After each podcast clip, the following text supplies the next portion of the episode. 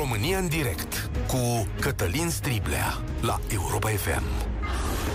Bun găsit, bine ați venit la cea mai importantă dezbatere din România. Sunt nevoit ca a doua zi la rând să vorbesc despre serviciile de urgență din țara, nas- din țara noastră și mă întreb și să aflu de la voi, care lucrați acolo, domnule, cât de gravă e situația. Aveți ce vă trebuie de la competență la dotări ca să răspundeți la nevoile oamenilor. La ora asta, da, înainte vreau să vă spun un lucru care mi se pare important. La ora asta, în stradă la București și nu numai, sunt mai mulți angajați ai statului care cer diverse drepturi. De la sporuri salariale, la condiții adecvate de muncă și la respect dar și atenție citat oprirea furtului din buzunarele oamenilor. Acesta din urmă e un protest al polițiștilor. Singurii care sunt astăzi în stradă și protestează față de degradarea mediului lor de lucru sunt ceferiștii, care spun că situația căilor ferate din România este dramatică. Altfel, dezbaterea politică din ultimele ore se blocase în decizia de a da sau a nu da sau a tăia sporuri de la bugetari. S-a hotărât că acestea se dau mai departe, măcar anul acesta. Foarte bine. Țineți minte când povesteam aici că aproape toți banii pe care îi strânge guvernul României se dau pe pensii și salarii? Iată și un efect. Avem salariile dorite, mai mari decât puterea economiei, și servicii ceva mai slabe. Înapoi însă de unde am plecat. De ce e astăzi atâta înverșunare în rândul oamenilor din România? Pentru că imaginile de la Constanța sunt destul de clare. Am să reiau un pic povestea pentru cine chiar n-a văzut nimic și aude acum prima oară. Așadar, izbucnește un incendiu într-un bloc din Constanța. Proprietarii fug, dar doamna se întoarce. Vrea să recupereze un obiect din casă. O greșeală. În foc te întorci doar dacă salvezi pe cineva. Inițial, pompierii știau că nu e nimeni în casă și uh, au venit cu o auto specială obișnuită. Scara este chemată mai târziu.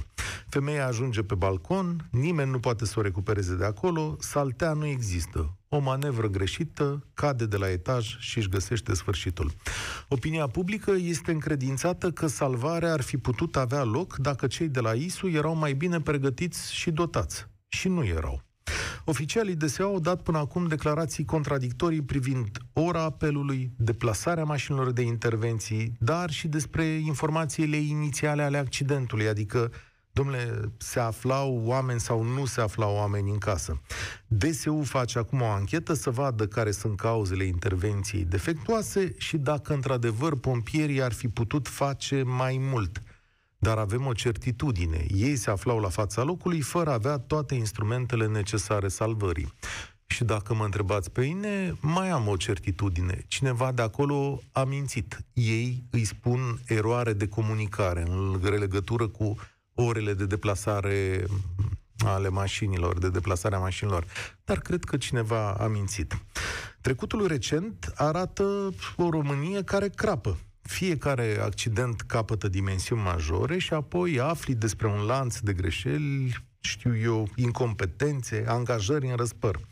Ard spitale, bolnavii se infectează acolo unde ar trebui să fie tratați, apelurile telefonice către autorități sunt tratate cu umilire, Ați văzut ziua de ieri, da?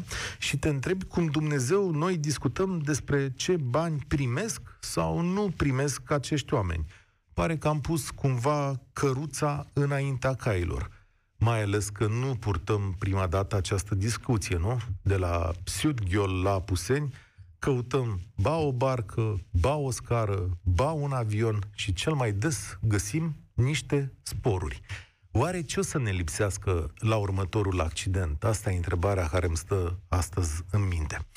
Vă dau întâi numărul de telefon, este 0372 069 599. Îl repet și pentru cei care ne aud prima oară.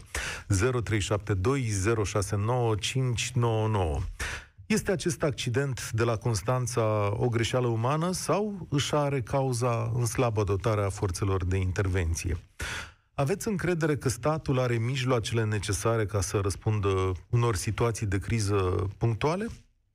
Și apoi mă adresez și vouă, celor care lucrați în diverse servicii menite să ajute populația. Contez pe cinstea, onestitatea și buna voastră voință, pentru că noi trăim cu toții în România. Dacă vreți să ne sunați și sub anonimat, poate important, să ne povestiți dacă acolo unde lucrați, aveți, mai oameni buni, tot ce vă trebuie ca să îi ajutați pe oamenii din România. Încă o dată e 0372069599. Eu am spus ce aveam de spus, încep să vă ascult. Primul care a venit la noi este Sergiu, bun găsit. Salut, Cătălin. Te ascult. Uh, legat de chestiunea pe care ai adus-o în discuție astăzi, eu mă întreb așa, oare avem oameni competenți care să știe să pună problema dacă avem nevoie într-o situație de urgență de ceva? Pentru că situații de urgență tot timpul se vor întâmpla. Oare știu cei, nu știu, care ne conduc, care sunt abilitați și lucrează în domeniile astea? Dacă avem nevoie de ceva, știu, poate un om care lucrează în domeniul ăsta să aibă în vedere un scenariu de genul celui care s-a întâmplat la Constanța, ca să știe ce facem, cum coordonăm echipele, dacă avem dotarea care e necesară. Răspunsul meu este... Probabil... Stai să zic. Da. Eu cred că da și nu. Cred că punctual sunt oameni foarte bine pregătiți. Cred că în alte zone sau în alte locuri, sistemul este slăbit de incompetență, corupție și pilăraie. De ce spun asta? Ca să spui că mă bazez pe ceva. În 2007, un general în rezervă, fost șef ISU și fostul său prim adjunct, dar și mai mulți alți ofițeri de acolo de la ISU, au fost condamnați definitiv de înalta curte de casație la închisoare cu executare în dosarul privind fraudarea unui concurs. Da? Epopeia a continuat și am aflat că acolo 200 de oameni, de pompieri, au fost angajați prin măsluirea unor concursuri. Înțelegi ce vreau să zic? Da, înțeleg. Bun. Situațiile astea cred că se repetă și se perpetuă situația probabil din 2007, pentru că nu există ani lăsat de la Dumnezeu să nu aflăm o situație de genul ăsta într-o companie, într-o regie, într-o, nu știu, o instituție a statului. Dar nici acei oameni care, nu știu, sunt competenți, nu-i văd să iasă în față și să spună, domnule, eu lucrez în acest domeniu, știu că lipsește asta și asta și asta și aș vrea să dotăm și să facem treburile astea. Dacă nu le facem sau nu le faceți, cei care sunt îndrituiți să dea girul acestor solicitări, mă iau și mă duc în altă parte. Nu. Ei stau sau... Eu nu lucrez la stat, nu știu, nu am uh, cunoștință de genul ăsta, dar sunt ferm convins că sunt oameni de genul ăsta.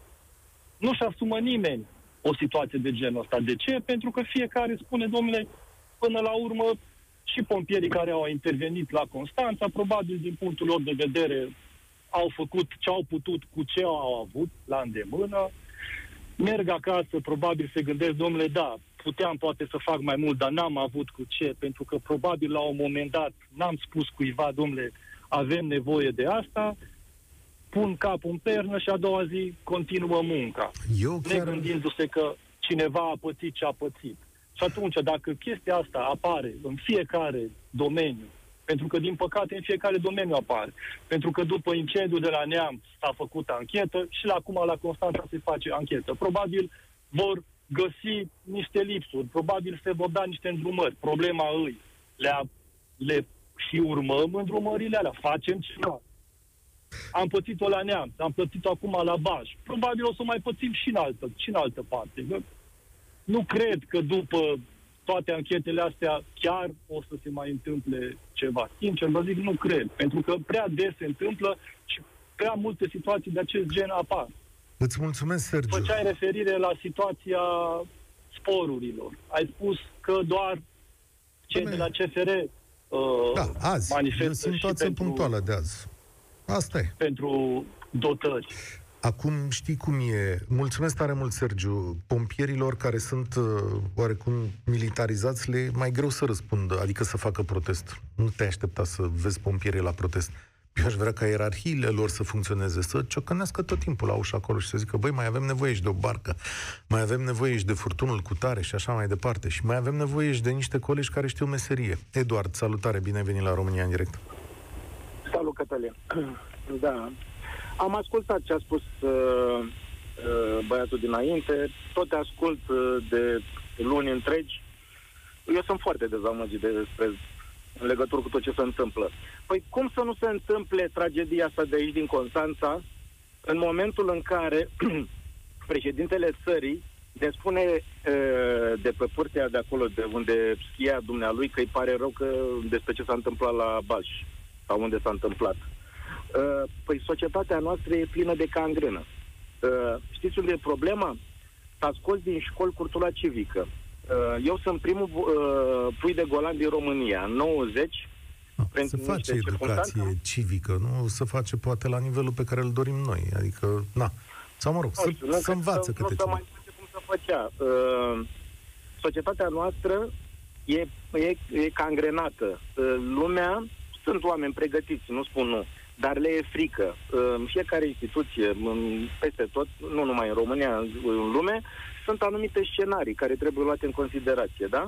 Ei, cine să le ia dacă lumea nu mai e pregătită? Și chiar cei care sunt pregătiți le e frică, pentru că dacă au un șef din ăsta incompetent, care prin evaluarea pe care i-o dă, ă, de exemplu, la sfârșit de an sau cum e la noi aici în România, își pierde un spor de salariu, aici la pompieri ă, nu mai ă, avansează. Păi ce rezultate să avem? Deci nu e vorba, oamenii trebuie să înțeleagă în instituțiile astea că atât timp cât un șef este incompetent, cel de desubt nu poate face absolut nimic, pentru că uh, l-ar deranja pe cel de deasupra, Știi nu? povestea de la Dolj? Avea... Știi povestea de la Dolj? Unde peste 100 la de Dolj? angajați din unitate de la ISU Dolj sunt neamuri între ei? Ce să, dar asta este, nu știu, dar nici nu mă interesează Îți și nici nu vreau acum. să mai știu.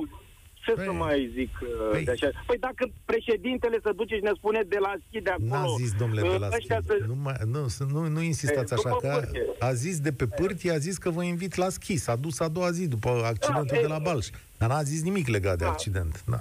Păi da, poți, te poți duce acolo. Acum eu nu am nimic, că Dom'le, pentru mine tot auziți, sunt apă și pământ. Lăsați-l da, un pic, da, eu pentru... Sunt foarte eu...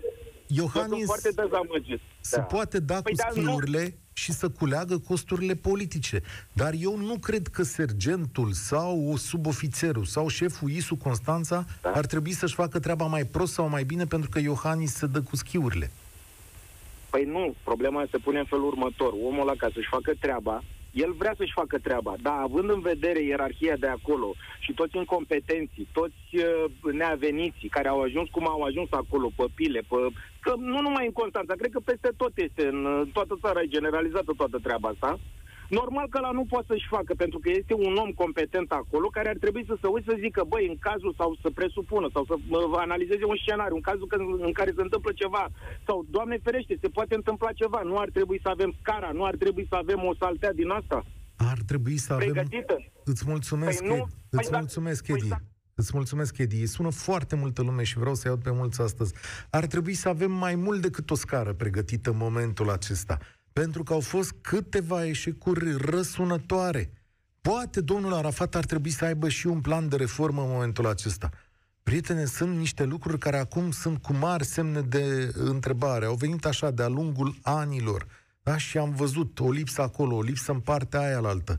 Hai să discutăm puțin. Ce Dumnezeu se întâmplă acolo? E vorba de dotări, e vorba de competență, de angajări, de pile, de decizii politice.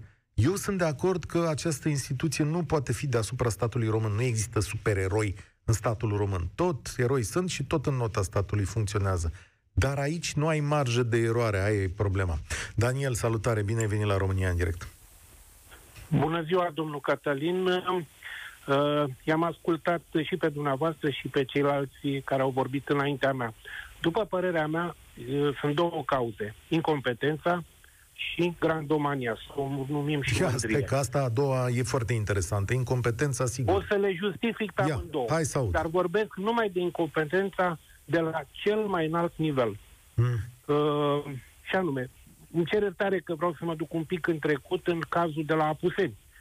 Un avion s-a prăbușit, doi oameni au murit, pilotul și o domnișoară doctor. Dumnezeu să-i odihnească. Uh, nu contează acum de ce s-a prăbușit avionul. Avioanele s-au prăbușit și se vor prăbuși. De ce avionul a fost găsit un cioban. Vă amintiți bine cazul, nu?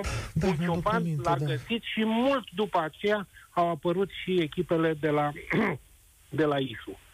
Doar ce se implementase un uh, sistem de localizare GSM.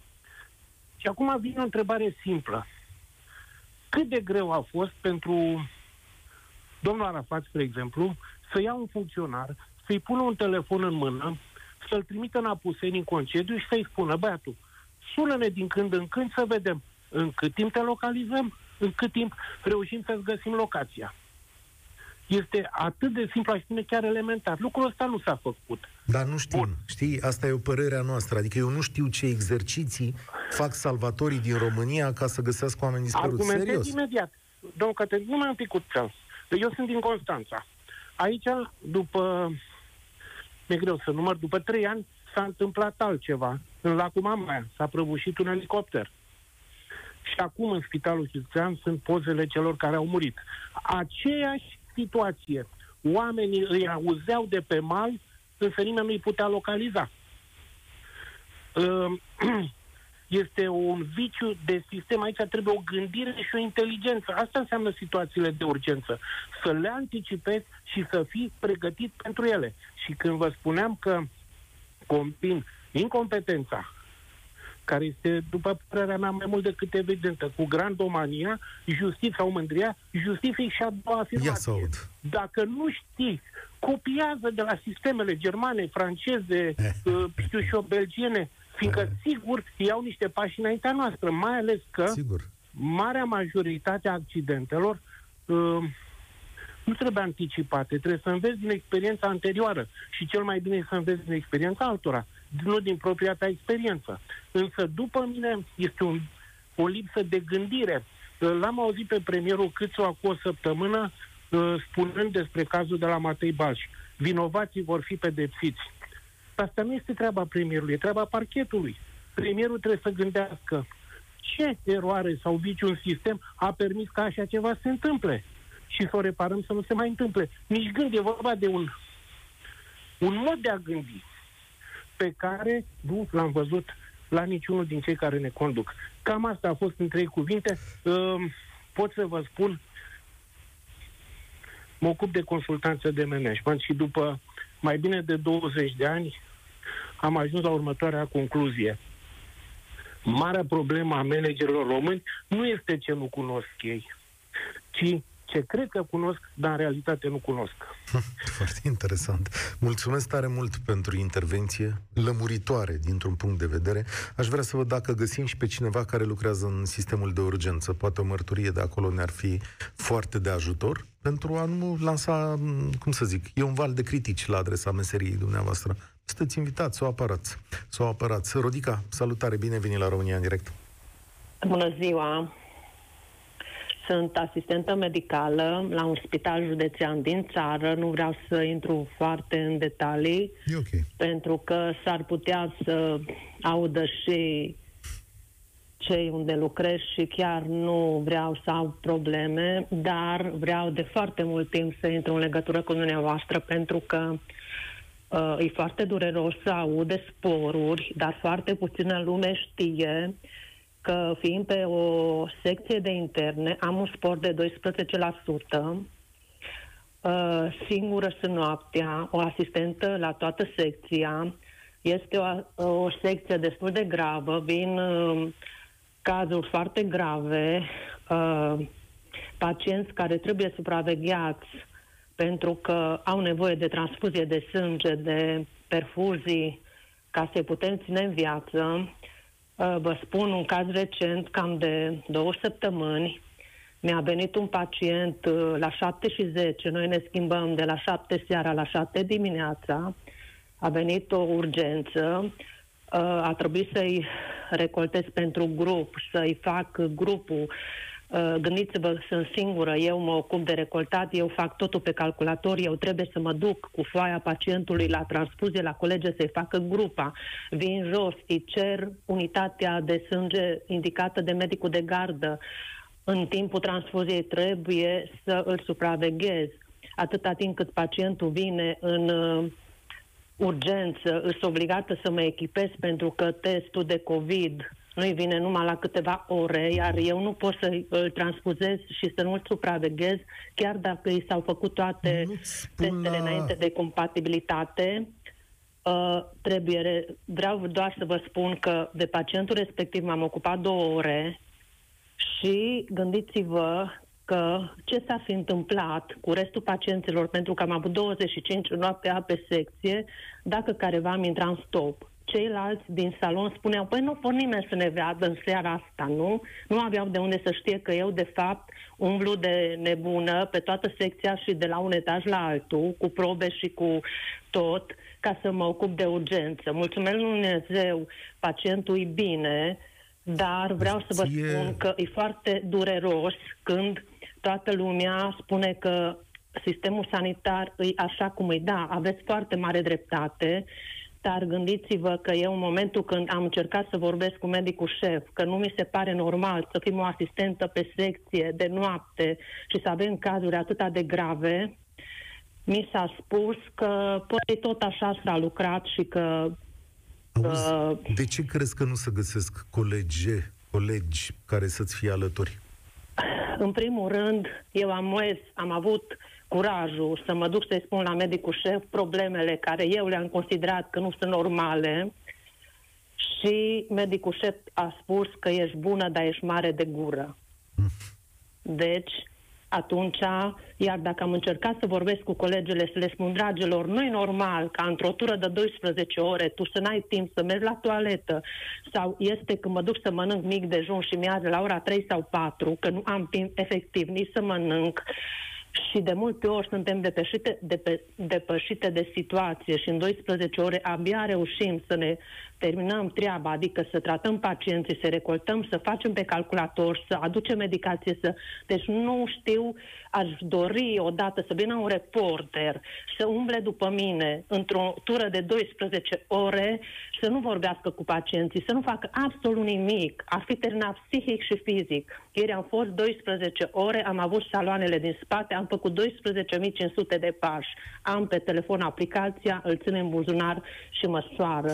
Dar gândiți-vă, pacienții sunt foarte grav, pacientul vine cu o problemă, îi pui dimineața, o, îi prinzi o linie, da, îi pui o branulă, îi pui trei perfuzii, după amiază trebuie să mai pui vreo două, nu-i mai merge, îi pui alta, săracul iar mă înțep, doamnă, trebuie să-i explici că într-adevăr are nevoie de tratament, trebuie să-ți dea voie să îl înțepi încă o dată, pentru că pacientul are drepturi. Noi, asistenții, avem drepturi, nu sunt nici sunt respectate. Iar momentul când încerci să mergi să spui că nu e normal ce se întâmplă, ești bună, dar ești rea de gură. Și atunci eu pot să vă fac poză la fluturașul de luna trecută. Am avut 10 zile de concediu de odihnă cu vechime de 28 de ani pe cartea de muncă și am luat 3600 în mână. Și atunci îi rog pe ăia care au sporuri, nu știu câte sporuri peste sporuri, deci aici, în sistemul sanitar, asistentele muncesc până ca jos.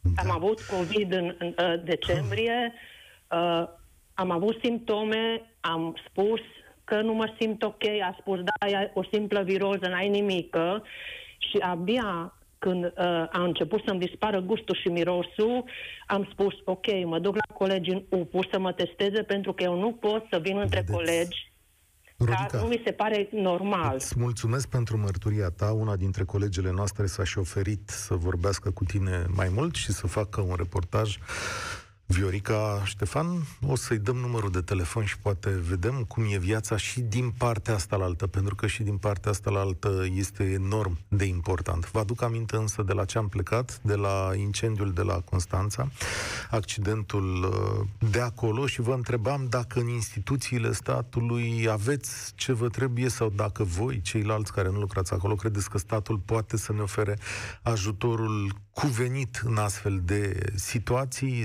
0372069599 Cătălinii acum la România în direct. Salutare, bine ai venit! Uh, bună ziua, Cătălin! Bună ziua și ascultătorilor uh, dumneavoastră! Uh, eu uh, vorbesc din prisma omului care în 1996, 95-96 am făcut armata la pompieri la Predeal.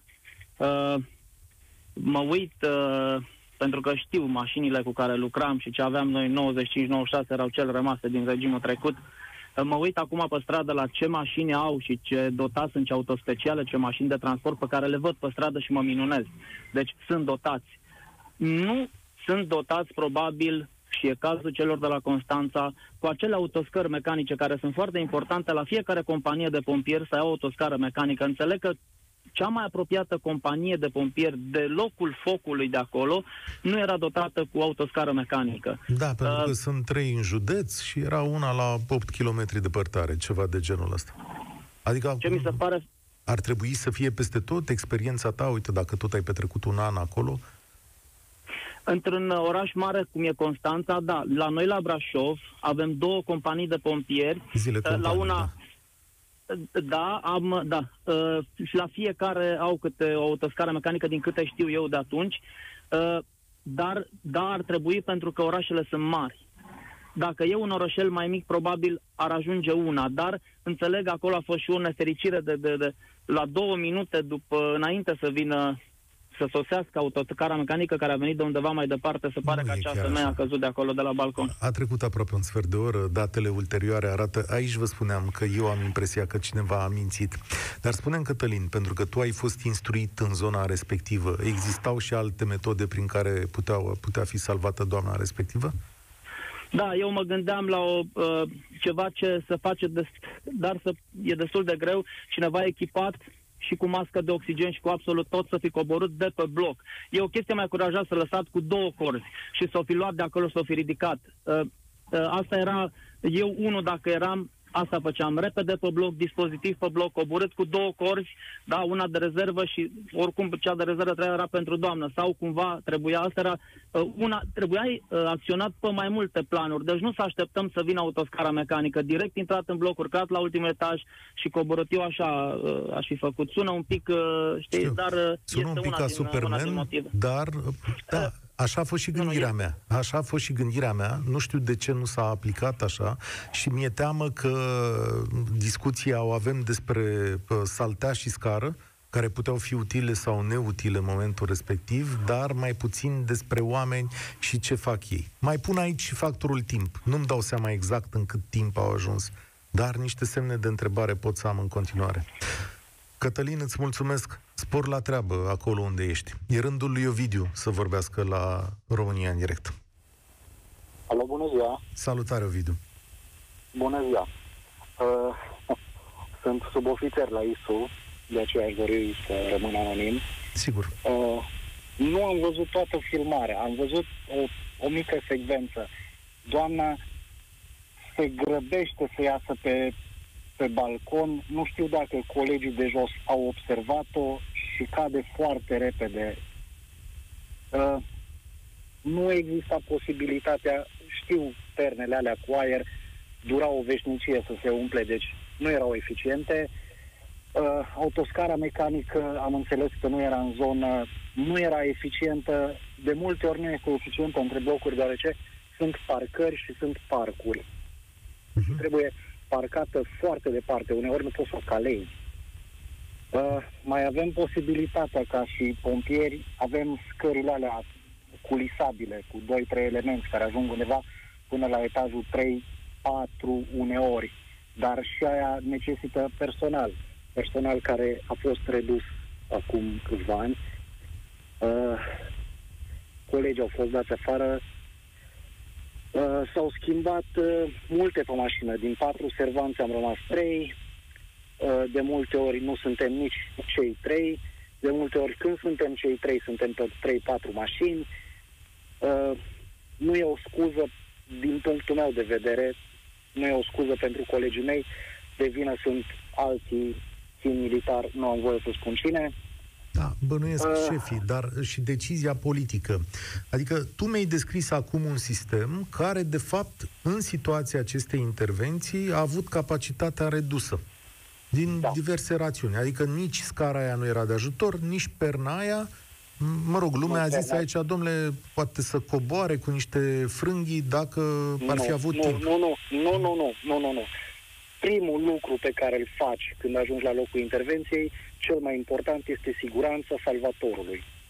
Nu poți să cobori cu 10 corzi după bloc dacă flăcările ating coarda respectivă, s-a rupt coarda, ai căzut cu tot cu pacient, cu victimă. Cu... Uh-huh. Și nu mai ai o victimă, ai două. Deci nu, nu este o soluție. Soluția era, uh, și asta e foarte greu de făcut, uh, avem concursurile astea naționale cu scara de fereastră, o probă specifică la noi, să iei scara de fereastră, să o izbești de fiecare geam, să-l spargi, are un cioc așa, scara respectivă e de un etaj, are un cioc, o izbești de geam, intră la etajul 1, da, te urci pe ea până la etajul 1, îți faci loc printre cioburi, o ridici, o lovești la etajul 2 și tot așa cațeri până ajungi la doamna respectivă. Dar asta necesită timp, uh-huh. da, plus distruge o grămadă de lucruri. Da, acum distrugerea era ultima problemă. Eu cred că aici exact. factorul timp este pă, esențial. Nu-mi dau seama dacă colegii tăi de acolo, de la Constanța, au avut timpul acesta la, la dispoziție. Nu cred, nu. Deci, din ce am văzut eu, 99% nu aveau timp, pentru că am observat, deci vă spun, nu am văzut toată filmarea, am văzut-o pe doamna ieșind pe geam, nu cred că a văzut-o cineva de jos și într-un timp foarte scurt aș fi căzut. Deci nu era timp, perna se umfla foarte greu, scara doar să o calezi, îți ia o grămadă de timp, să zicem că ai locul uh-huh. unde să o poziționezi. Uh, cea mai rapidă era scara culisabilă dacă erau destui servanți, dacă erau destui servanți, sau scara de fereastră în ultimul ăsta. Hai să zicem, luai scara de fereastră la sub braț, fugeai pe scări în sus, intrai la etajul de sub doamna, uh-huh. da? Uh, puneai scara pe balconul dânsei și ea să, să coboare pe scara respectivă, da? Și e periculos. Cum ai calificat tu acest tip de intervenție în munca ta? E o intervenție simplă sau complicată? Care e nivelul de dificultate? Orice intervenție cu victimă e o intervenție nereușită, deci nu, asta că ne rușit am înțeles, dar era dificil, adică față de alte lucruri pe care le aveți zilnic în față, ceea ce era de făcut aici pentru un echipaj de pompieri era un lucru dificil?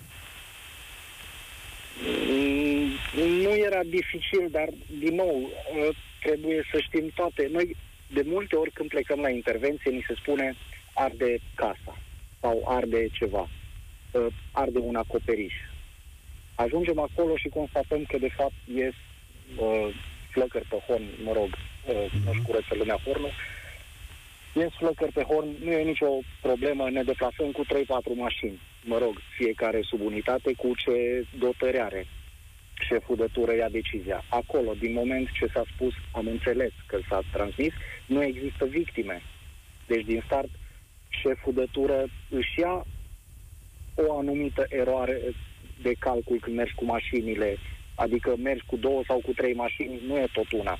Poate ai alte intervenții. Uh-huh. Uh, Eu înțeleg ce spui. Uite. Neștiind, am, să, am să vorbesc cu colegii mei din țară și chiar am vrut și ieri să intru în, uh, în direct, nu am apucat, uh, cu ofițerul din centrală uh-huh.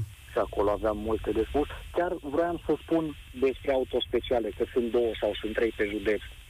Uh, de multe ori autospecialele sunt luate cu fonduri astea europene și de multe ori sunt luate și mi se spun, uite, asta e mașina voastră de mâine.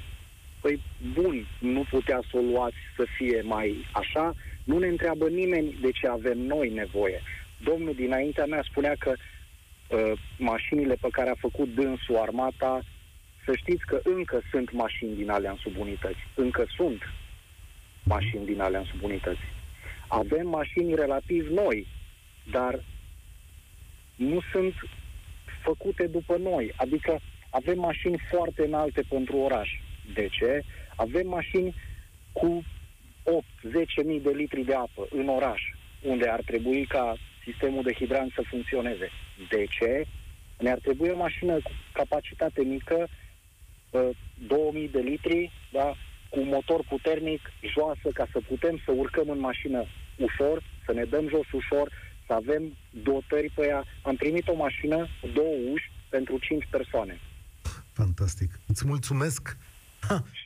Deci ce, ce imagine. Uite, așa arată o imagine din uh, interior. Știu că de multe ori ne, ne enervăm, dar e bine să ne ascultăm între noi pentru că avem de construit niște punți. Acum înțelegeți mai bine care este imaginea de acolo, cum se amestecă lucrurile și cum fiecare mic pas duce la o întâmplare de genul acesta.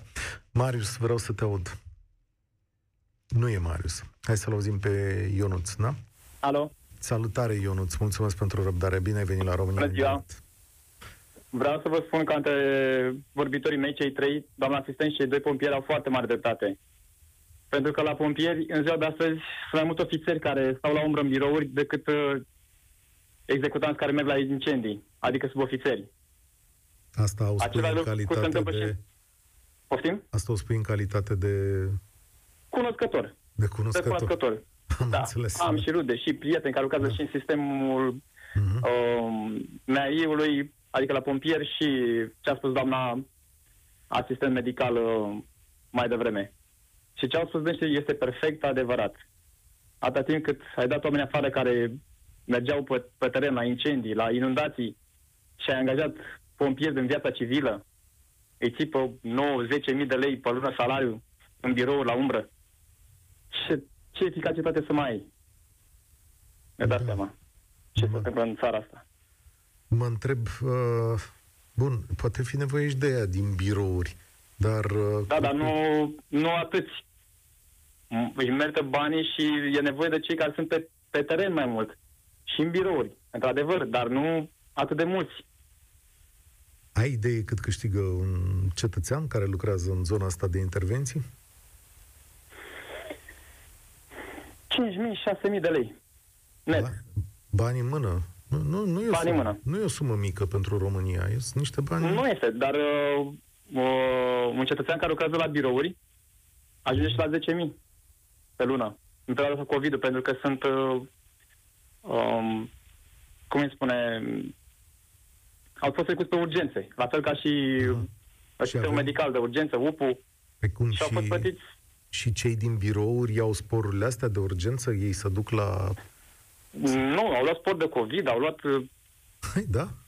Ce da. chestie? Da. da? Da. Dar oare cum să justifică asta? Adică înțeleg să dai spor de COVID celui care se duce cu ambulanța smurd. Exact, nu? despre asta exact. care intră în contact cu bolnavii. Dar șeful... Să dai cadrele medicale care intră în contact cu, cu bolnavii. Dar nu dai la toată lumea. Foarte interesant. Îți mulțumesc tare mult, Ionuț. Aș vrea să-l auzim în final pe Tiberiu. Salutare! Bună ziua! Bună ziua, Cătălin, bună ziua tuturor ascultătorilor. Încă o imagine, chiar dacă pare sumbră din interiorul sistemului. Acum se supune lui ISU inclusiv uh, și partea de salvamont. Știm că inclusiv avionul din Apuseni, primii care au ajuns au fost salvamontul și aș vrea să facem o imagine asupra acestor oameni, asupra pregătirii lor. Vreau să vă spun că există o pregătire și o atestare a oamenilor înainte de a arunca în focul luptelor, atent, atent și o selecție atent uh, revizionată, ca să spun așa. Uh, doar că tot acum 19 ani, la câțiva kilometri aerian distanță de locul accidentului avionului domnului Iovan, s-a întâmplat o altă minune. În Izbucul Tăuz a murit un uh, polonez dintr-o echipă de scufundători de Izbuc.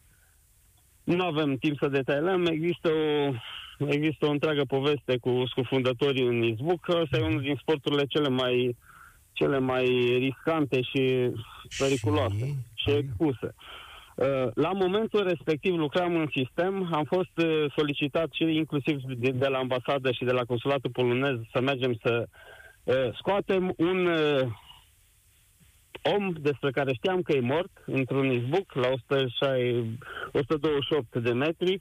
Izbucul, ca, pe scurt, este o peșteră plină cu apă și la momentul acela în așa? România nu aveam, nu aveam om pregătit pentru așa ceva. Am uh, sunat la Institutul de Scufundări de la Constanța, am sunat la spologii din Cluj nu aveau un om care să facă o plonjare la acea adâncime. Dar azi avem. În, în concluzie, astăzi nu avem, nici astăzi nu avem pentru domeniul respectiv. E un domeniu aparte, e un domeniu care necesită pregătiri speciale. Asta vreau să vă spun pe scurt. Dar la momentul respectiv au venit o echipă o echipă sponsorizată, sponsorizată, plătită de către statul polonez, cu oameni care au mai fost Doamne, acolo, care au mai făcut așa ceva și, și România nu a scos. concluzie la emisiune. Mulțumesc, Tiberiu. Poate vine, domnule, o echipă specializată, sponsorizată de alt stat, să ne salveze și pe noi. Și cu asta vă spun spor la treabă. Ne auzim în curând. Participă la România în direct, de luni până joi, de la ora 13 și 15, la Europa FM.